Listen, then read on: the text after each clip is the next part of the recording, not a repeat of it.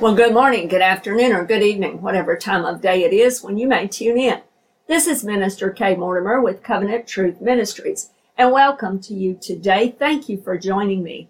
My voice might sound a little bit different right now. I've been a little tiny bit under the weather the last few days, so I'm hoping to get my voice back in full here very soon. So I, I appreciate you bearing with me through these few messages, however, might be affected by this voice for this time period. And I hope to be over this soon. God bless you today. I'd like to discuss a little bit today about the Feast of Tabernacles and the Sukkot feast, the Sukkot season for the Jewish people as part of our One in Messiah class, we've been learning about our Jewish heritage, the connection that we have with the Jewish people. And so, in honor of the celebration of the Feast of Tabernacles, or what the Jews call Sukkot, I wanted to just bring a brief message to somewhat explain a little bit about Sukkot and about these feasts that the Jewish people have every year. So I'd like to spend just a few moments with you in regard to that at this time. The Feast of Tabernacles, or Sukkot, is the last of the biblical cycle of mandated feasts from God, from Leviticus chapter 23.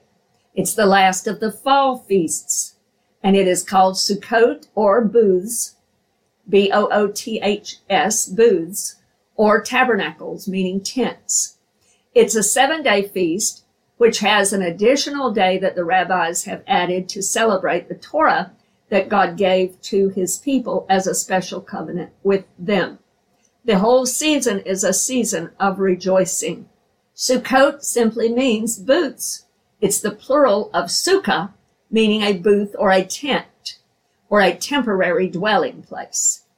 It signifies a temporary place, such as they had during the wilderness wanderings between the time they came out of Egypt and the time they went into the promised land, the temporary dwelling tents that they lived in.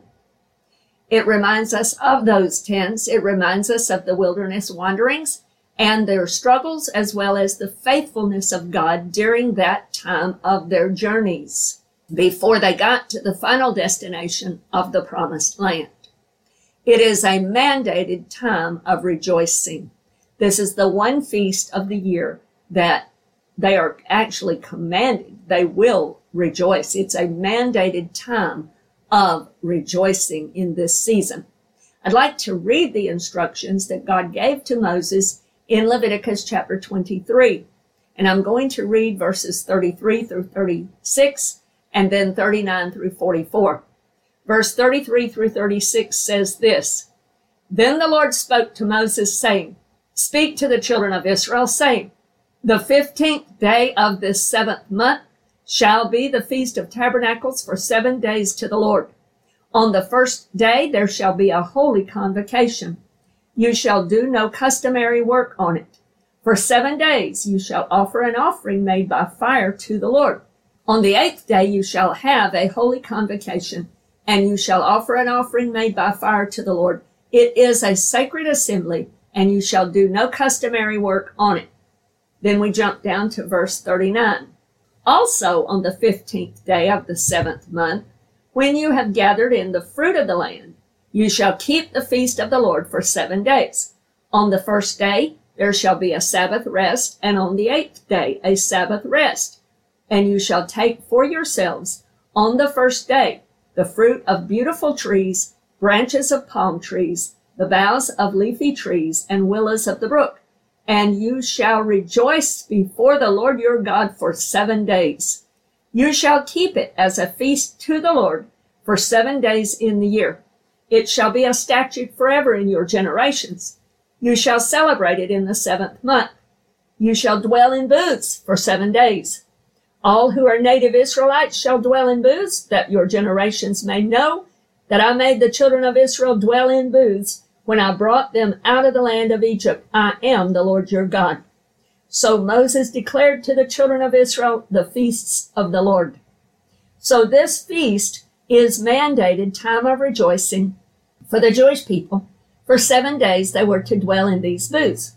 It signified the in-between time but also that it was a time of rejoicing because of the faithfulness of God that brought them into the promised land, fulfilling his word and protecting them during all of their wanderings.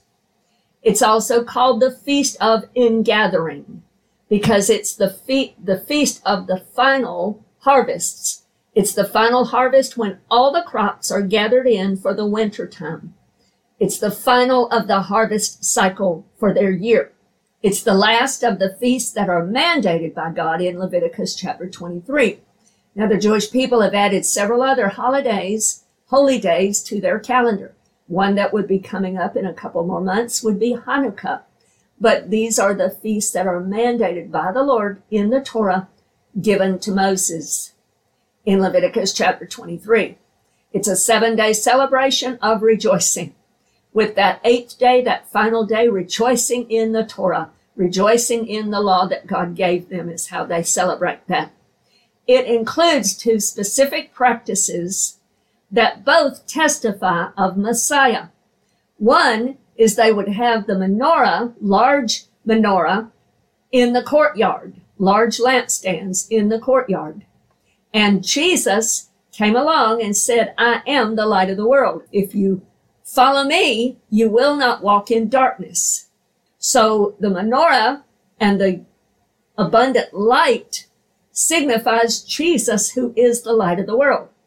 There's also a water drawing ceremony when they would go to the pool of Siloam, the place where there was living water, fresh water, natural spring, pool of Siloam, and they would have a ceremony. The high priest in the days of the temple would go down there and they would have a ceremony where they would draw out the water from there and take it back up to the temple and pour it out before the Lord.